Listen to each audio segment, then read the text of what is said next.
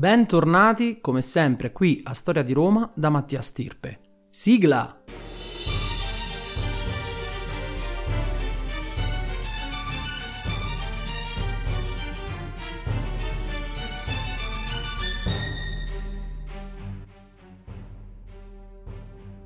Prima di cominciare vi invito a seguire la pagina Instagram di questo progetto dal nome Podcast Storia di Roma.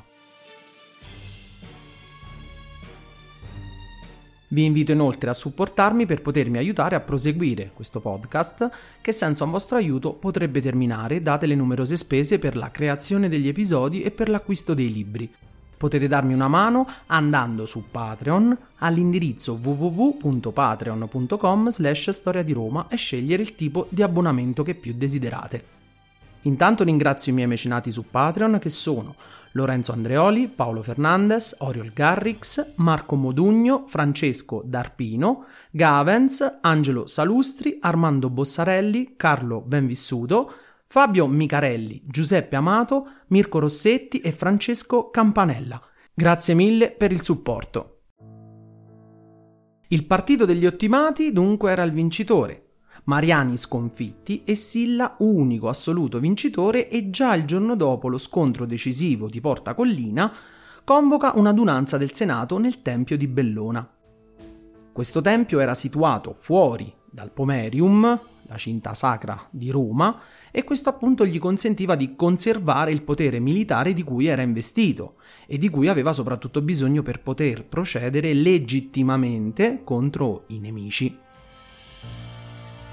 Mentre Silla iniziò a parlare al Senato, dalla vicina villa pubblica si iniziarono a sentire urla atroci. Erano 3.000 uomini prigionieri, la maggior parte sanniti, che venivano uccisi a fil di spada. I senatori erano atterriti da quelle urla, ma Silla disse loro che non dovevano preoccuparsi e che invece dovevano fare attenzione alle sue parole. Un altro atto atroce di questa guerra civile che secondo Appiano provocò oltre 100.000 morti e che si era conclusa con la quasi distruzione totale del Sannio. Silla infatti fu spietato con loro. Dopo aver ridotto a piccoli villaggi città che una volta erano fiorenti e anche grandi, città sannitiche come Boviano, Pinna, Telesia, Isernia e molte altre, e dopo aver fatto questo anche ha fatto uccidere tutti i prigionieri sanniti, Silla iniziò, dopo questi fatti, a stilare con cura delle liste lunghissime di proscrizione, con l'intento di massacrare tutti gli avversari e soprattutto i sanniti rimasti ancora in vita. I primi uomini a morire, i primi uomini di un certo spessore, a morire appunto per mano di queste liste di Silla, furono Marcio Censorino e Caio Carrinate, giustiziati e decapitati con le loro teste mandate a Preneste a far compagnia a quella di Ponzio Telesino, trovato morto come abbiamo visto sul campo di battaglia, uno quindi dei tanti scenari macabri di questa brutta guerra. Il fratello di Mario, quindi Mario il Giovane, e di Ponzio Telesino preferirono uccidersi più che venire linciati dalla folla, e con loro molti altri fecero la stessa fine. Quando la testa dei due arrivò a Silla, le fonti dicono che esclamò: prima di mettersi al timone avrebbero dovuto imparare a remare. Era giunto dunque il tempo della vendetta vera e propria. Il Senato non voleva imporre misure di vendette estreme che avrebbero potuto far arrabbiare il popolo, però era chiaro che qualcuno doveva pagare per gli atti precedenti. Silla così assunse il titolo di Ultor, ovvero di vendicatore, con l'intento di punire i colpevoli in nome delle vittime, e questo aveva scongiurato una serie di rese dei conti tra faide private. Ecco quindi che aveva escogitato il meccanismo delle liste di proscrizione con l'elenco delle persone che dovevano morire. Al proscritto erano negati l'aiuto di qualsiasi tipo. Chi ne riportava la testa di qualsiasi persona scritta sulla lista riceveva un premio in denaro, 2 talenti d'argento e addirittura la libertà se fosse stato uno schiavo. Premi minori per chi invece ne aiutava con informazioni utili la cattura. I beni ovviamente confiscati a tutti i proscritti e addirittura anche ai discendenti, esclusi a loro volta dalla vita politica. Come termine per l'epurazione si la fissò la data del 1° giugno dell'81 a.C. C'è una particolarità. Nella stragrande maggioranza i morti derivanti dalle proscrizioni sillane vennero giustiziati a Roma e non nel luogo della cattura, e questo dimostra che i romani in generale non avevano, nella loro cultura, nella loro mentalità, l'idea di una giustizia così, chiamiamola, sommaria. Tra i primi proscritti figuravano i consoli dell'82, ovvero Carbone e Mario Juniore, i consoli dell'anno precedente, Scipione e Norbano, entrambi, ricordate, fuggitivi, i pretori Lucio Giunio Bruto da Masippo, Marco Mario Gratidiano, Marco Perperna, il tribuno della plebe Quinto Valerio Sorano e altri pro-magistrati come Quinto Sertorio. Ricordatevi questo nome perché successivamente ne avremo a che fare, e anche un certo Gneo Domizio Enobarbo. Il colpevole, una volta catturato, veniva portato al Campo Marzio, privato delle vesti e prima della decapitazione colpito con bastoni e verghe, dopo che Silla aveva approvato e fatto cenno di eseguire la sentenza. La testa quindi poi veniva presa e esposta ai rostri, mentre il corpo, dilaniato e straziato come carne da macello degli uncini, veniva trascinato al Ponte Emilio per essere poi gettato nel Tevere.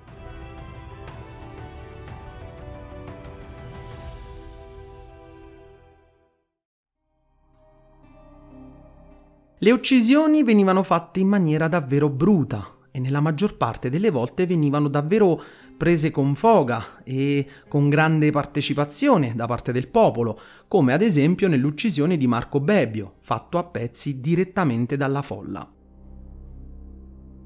Ancora più brutale fu l'uccisione di Marco Mario Gratidiano, nipote di Mario. Lui fu catturato da Catilina, trascinato con una corda al collo per le vie della città, mentre la folla nel frattempo lo colpiva, lo copriva di immondizia, di escrementi, di sputi, per poi essere alla fine completamente smembrato vivo. Fu infine Catilina proprio, suo cognato, a decapitarlo e a portare la testa a Silla. Tutto questo atroce scenario non avvenne ovviamente solo a Roma, perché l'editto con le liste di proscrizione vennero messe affisse non solo a Roma, ma in ogni centro italiano, e questo ovviamente mosse intere città ad occuparsi della faccenda. Inutile dire che vi furono casi di tradimento, nel senso che i proscritti vennero consegnati a tradimento ai sillani, altri invece uccisi da reparti di cavalleria in maniera però più rapida, altri ancora come il sannita Caio Papio Mutilo fu respinto e letteralmente abbandonato dalla sua famiglia, e così si tagliò le vene. Altre città invece, dopo la sconfitta dei Mariani, addirittura continuarono a resistere, perché contrari al partito di Silla, degli Ottimati, e restarono per un periodo sotto assedio, ma una volta cadute non ebbero il che minimo di tolleranza, ma anzi ancor di più scatenarono l'ira di Silla. Come ad esempio Norba, di Preneste ne abbiamo già parlato, e altre diverse città che vennero completamente bruciate, rase al suolo e tutti gli abitanti massacrati o che si uccisero in un suicidio collettivo.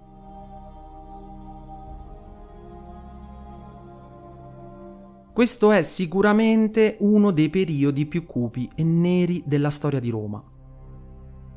Nel frattempo l'ex console Carbone fu catturato nell'odierna Pantelleria e giustiziato in Sicilia ad opera di Pompeo, che si mostrò fedelissimo a Silla, ma anche un abile generale. Proprio Pompeo addirittura andò in Africa nel frattempo, dove sconfisse e uccise anche Gneo Domizio Enobarbo. Ma non finisce qui. Alcuni messi mandati da Silla giunsero addirittura fino a Rodi per chiedere la testa dell'odiato Caio Norbano, che preferì, come tanti altri, uccidersi da solo piuttosto che venire giustiziato da mani romane. Gli unici che dopo questi mesi di tremenda mattanza resistevano erano Quinto Sertorio, che nel frattempo era scappato in Spagna e comandava un suo esercito, e altri due di nome Marco Perperna, che si trovava a Massalia, l'odierna Marsiglia, ed il console dell'83, ovvero Lucio Scipione, che si rifugiò nella Gallia Narbonense. Adesso però lasciamo questo fatto per un po' e vediamo più da vicino cosa accadeva a Roma. Abbiamo detto che Carbone era stato giustiziato da Pompeo in Sicilia e questo fatto lasciava così Roma senza consoli. Occorreva, secondo la norma romana, nominare un patrizio che ricoprisse la carica di interrex per convocare le assemblee elettorali che servivano a loro modo per eleggere consoli. E lo stesso poteva nel frattempo nominare un dittatore, ovvero quella figura che già conosciamo con poteri straordinari e a tempo determinato, se ricordate bene, 6 mesi. Our bodies come in different shapes and sizes, so doesn't it make sense that our weight loss plans should too? That's the beauty of Noom. They build a personal plan that factors in dietary restrictions, medical issues, and other personal needs so your plan works for you. Noom doesn't restrict or shame when you want to treat yourself. Their flexible program focuses on progress instead of perfection. You don't have to give up carbs or anything. And with their daily lessons, you can learn something new about your food choices every day. After just a few days of using the app, I learned how to recognize cues for overeating and how to choose the right foods to feel full. Stay focused on what's important to you with Noom's psychology and biology-based approach. Sign up for your trial today at Noom.com. That's Noom.com. And check out Noom's first ever cookbook, The Noom Kitchen, for 100 healthy and delicious recipes to promote better living. Available to buy now wherever books are sold. Per che cosa? Per poter far fronte a situazioni estremamente gravi. A questo punto Silla, con una lettera al Senato, propose di istituire una legge per consentire una dittatura cosiddetta costituente. Spiegato in parole povere, una dittatura che consentisse a riformare le strutture della Repubblica. Fu così che nacque questo tipo di dittatura che era destinata alla riorganizzazione dello Stato. Che cosa cambiava rispetto alla vecchia carica di dittatore, che ricorderete anche utilizzata ai tempi dell'invasione annibaliana? Questa versione di dittatura proposta da Silla, oltre ai soliti poteri massimi in tutti i settori della Repubblica, veniva data senza scadenza di tempo, quindi non più per 6 mesi ma a tempo illimitato. Silla venne eletto dittatore e subito scelse come suo magister equitum Valerio Flacco. Questo, attenzione, perché è stato un gesto molto astuto ma anche saggio. Valerio Flacco era un mariano. Sì, è da precisare, un mariano non troppo compromesso come altri, non troppo esposto, però pur sempre un mariano, e questo però significava dunque che Silla voleva mostrare ai romani stessi che la sua carica di dittatore non era quella di un sadico e puro sterminatore della fazione politica avversaria, e quindi questo fu un gesto di riconciliazione, se possiamo chiamarlo così. Inoltre Flacco, pur essendo mariano, lo aveva appoggiato, e quindi anche una sorta di ricompensa verso chi gli era fedele, o alleato per così dire.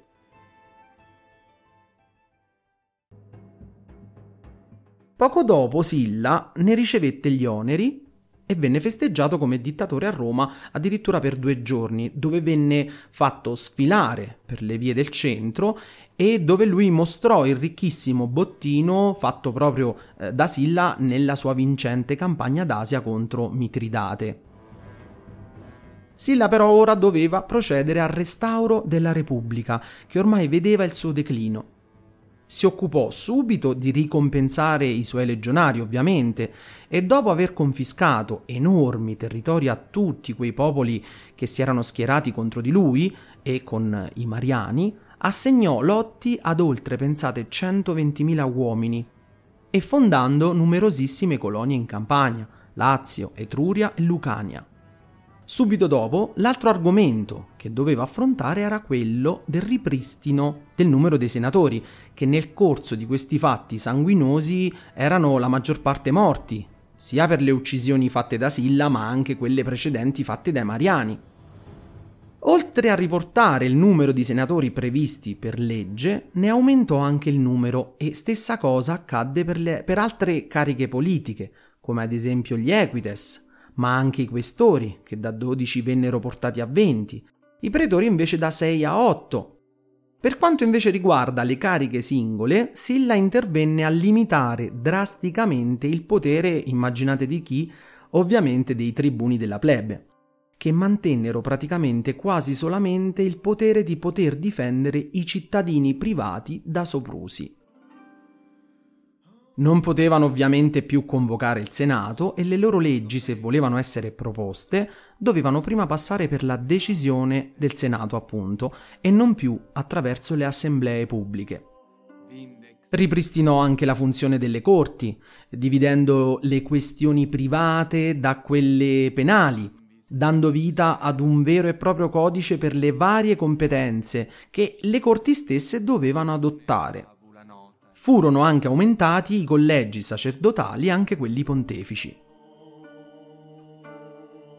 Silla infine emanò la nuova Lex Annalis, che doveva stabilire che cosa la giusta sequenza per le cariche pubbliche, quindi il cursus honorum, questura, edilità, pretura, consolato, e ne stabiliva le età minime per ogni carica politica, rispettivamente 30, 36, 40 e 43 per il consolato.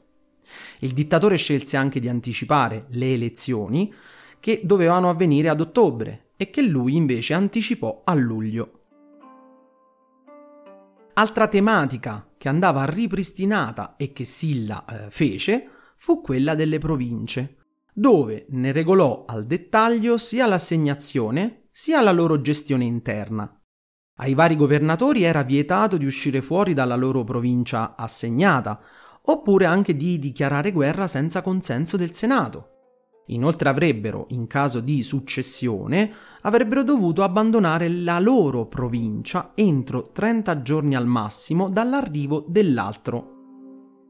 Un altro aspetto fu l'estensione del Pomerium, attenzione, cosa importante, che venne esteso, pensate, fino alle rive dell'Arno e del Rubicone, in Emilia-Romagna. E avendo anche accolto a braccia aperte i soci italici, come abbiamo visto, era anche un gesto per far divenire Roma grande e unita in tutta Italia. Ovviamente vi chiederete, ma essendo il Pomerium così allargato, come facevano a stare eserciti al suo interno se era severamente vietato varcare quel limite sacro con truppe armate? Proprio così, la presenza di truppe e armate in Italia non era consentita in nessun modo e quindi i consoli non potevano avere al suo interno le loro truppe. Ma andiamo avanti con altre leggi sillane. Una particolare fu quella dedicata a moderare, mettendo un limite, le spese delle famiglie, quelle più ricche, e anche leggi per limitare i debiti, l'abolizione della frumentationes, cioè delle distribuzioni di grano e tutte le imposte che prima erano di un certo tipo e ora modificate.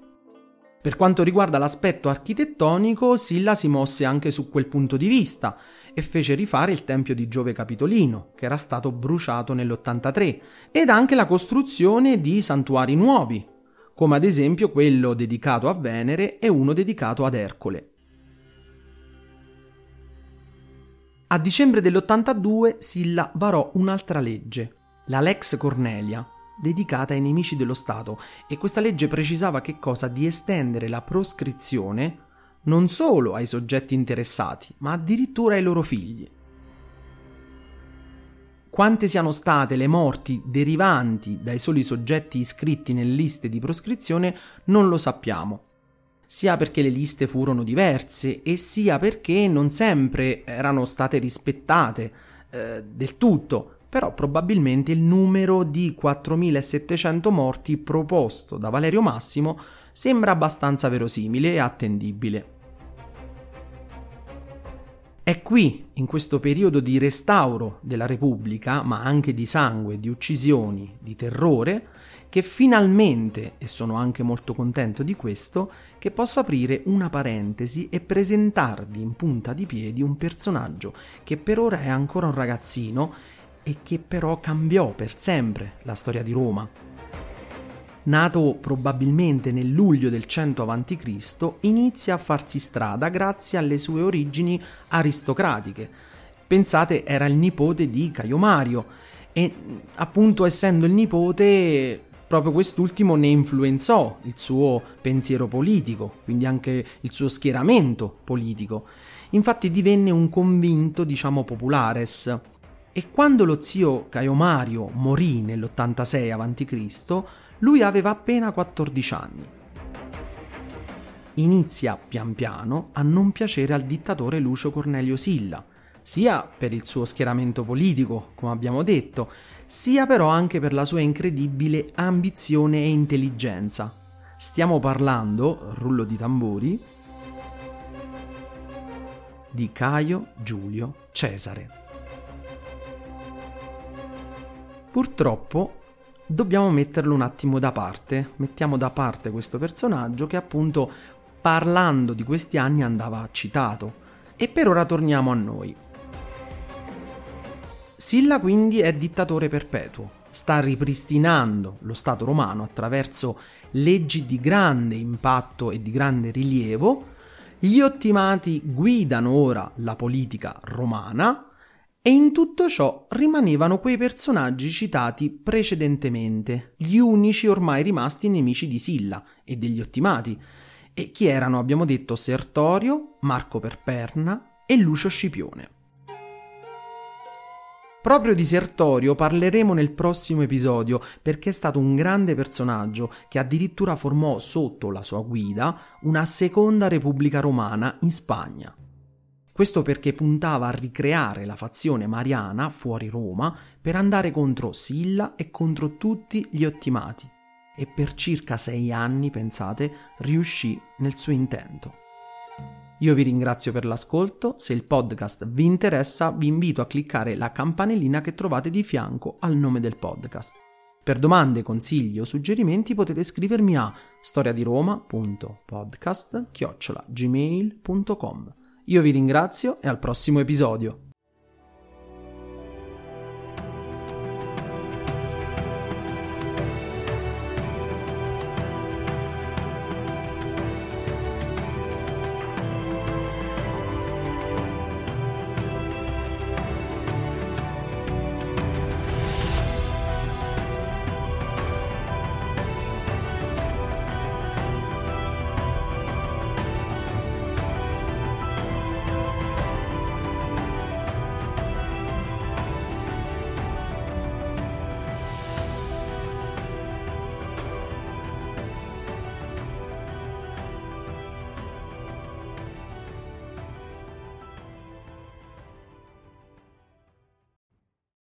You know how to book flights and hotels. All you're missing is a tool to plan the travel experiences you'll have once you arrive. That's why you need Viator. Book guided tours, activities, excursions, and more in one place to make your trip truly unforgettable. Viator has over 300,000 travel experiences to choose from. Everything from simple tours to extreme adventures and all the niche, interesting stuff in between. So you can plan something that everyone you're traveling with will enjoy. Real traveler reviews give the inside scoop from people who've already been on the experiences you're considering, so you can plan with confidence. Free cancellation helps you plan for the unexpected, and 24/7 customer support means you can travel worry-free. Download the Viator app now and use code Viator10 for 10% off your first booking in the app. Find travel experiences for you. Do more with Viator.